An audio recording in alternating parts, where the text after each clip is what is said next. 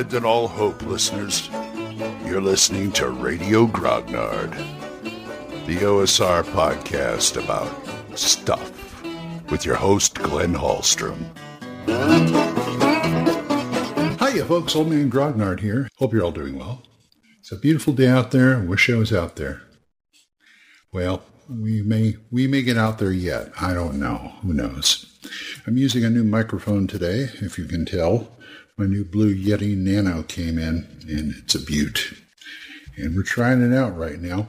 And I want to talk about the weather, since I'm looking at a nice sun out there. Weather patterns in your campaign. Now, we're not going to delve too deep, but we'll talk about that after this.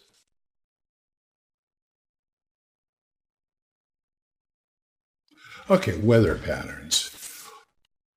I, I I don't like this is the kind of thing where it's kind of nitpicky, but sometimes it can bear on your adventure, and sometimes if you change it up, it makes it even more interesting. For instance, if you, I, I assume most people have their campaign worlds in somewhat temperate areas in their world. And as you know, the closer you get to the, in the, like in Earth, the closer you get to the poles, the colder it gets, and the warmer it gets when you get to the equator because the sun tends to shine, you know, right along that equator line and everything else is diffused. So I'm wondering if the characters ever think about that. You think? I don't know. Uh, it's it's not something I want to you know make my players pay attention to too much, but there are times in adventures where you do have to pay attention to that. There are certain adventures that take place up in the north, up in the cold. You know what I'm saying? And if they're not prepared, well, there may be a bit of a problem if you want to emphasize it. Or some desert situation, same thing. Only the opposite. Desert can really wear you down uh, as far as the heat, just the oppressive heat. And the cold, well, you know, you gotta, you know, you gotta keep your body warm. You gotta keep your core temperature going.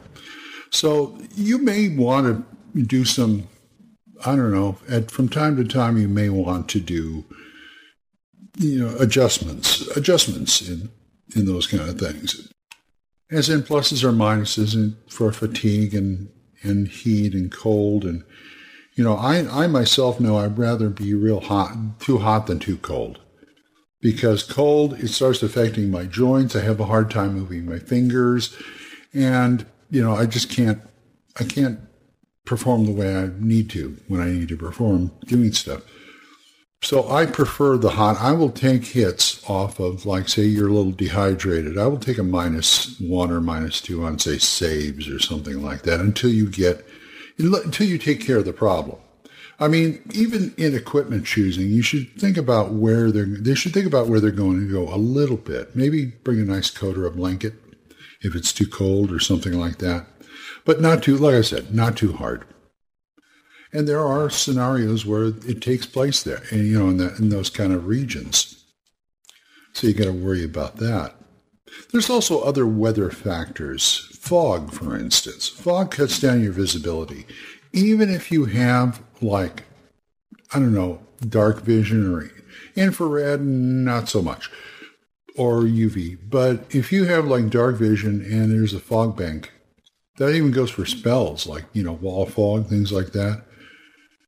They may be able to see through the dark, but they may not be able to see through the fog. Who knows? And if you're doing a seafaring campaign, you're going to run into fog a lot. Also, rain. Rain is something you've got. I find when I say like fooling around, tweaking, tweaking scenarios, because you know, nobody a lot of people don't think about the weather when they tweak scenarios. Oh, I want to take this desert thing and put it in the cold or something like that.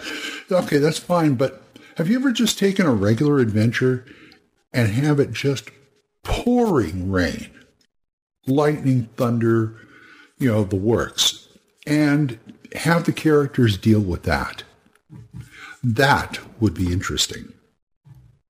I mean, it's a, it's a, it, it could be a minor inconvenience. It could be a major thing, you know, depending on, depending on where they're going and what they're doing.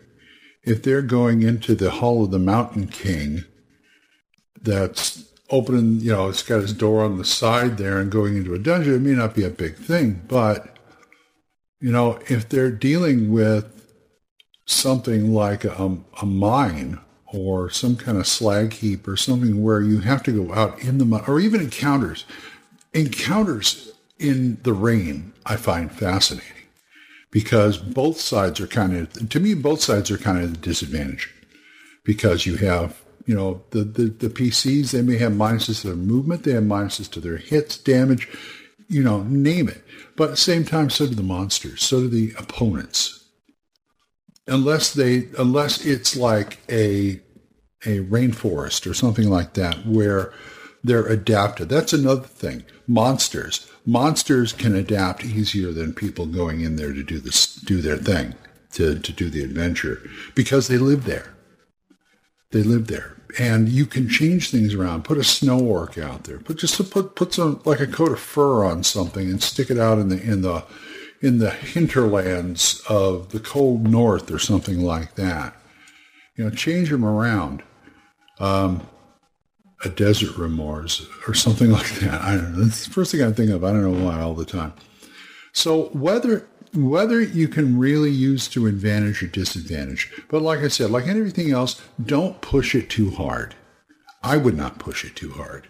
If it's part of the scenario, well, that's that's one thing. If you want to make it part of the scenario, that's another thing. But I'm not going to dun my players. I don't want this an excuse for for GMs to dun their players at every turn.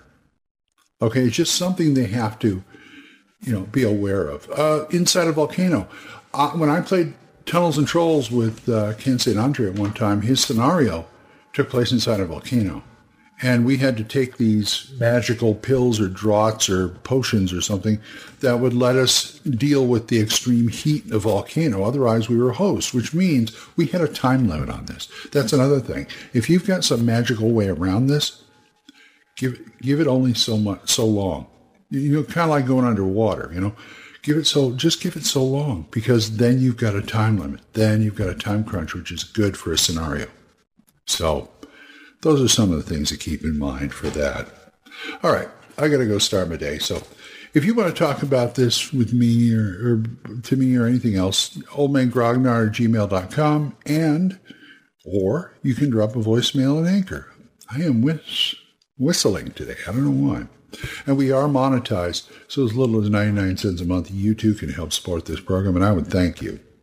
Thank you again, Jonathan Dorji, Wendell Jessen, Oliver Shriek, Gilbert Soares, Juan Carlos Llewellyn, Daniel Reynolds, Dan Gregg, Benjamin Brodell. Big thank you to him, you today.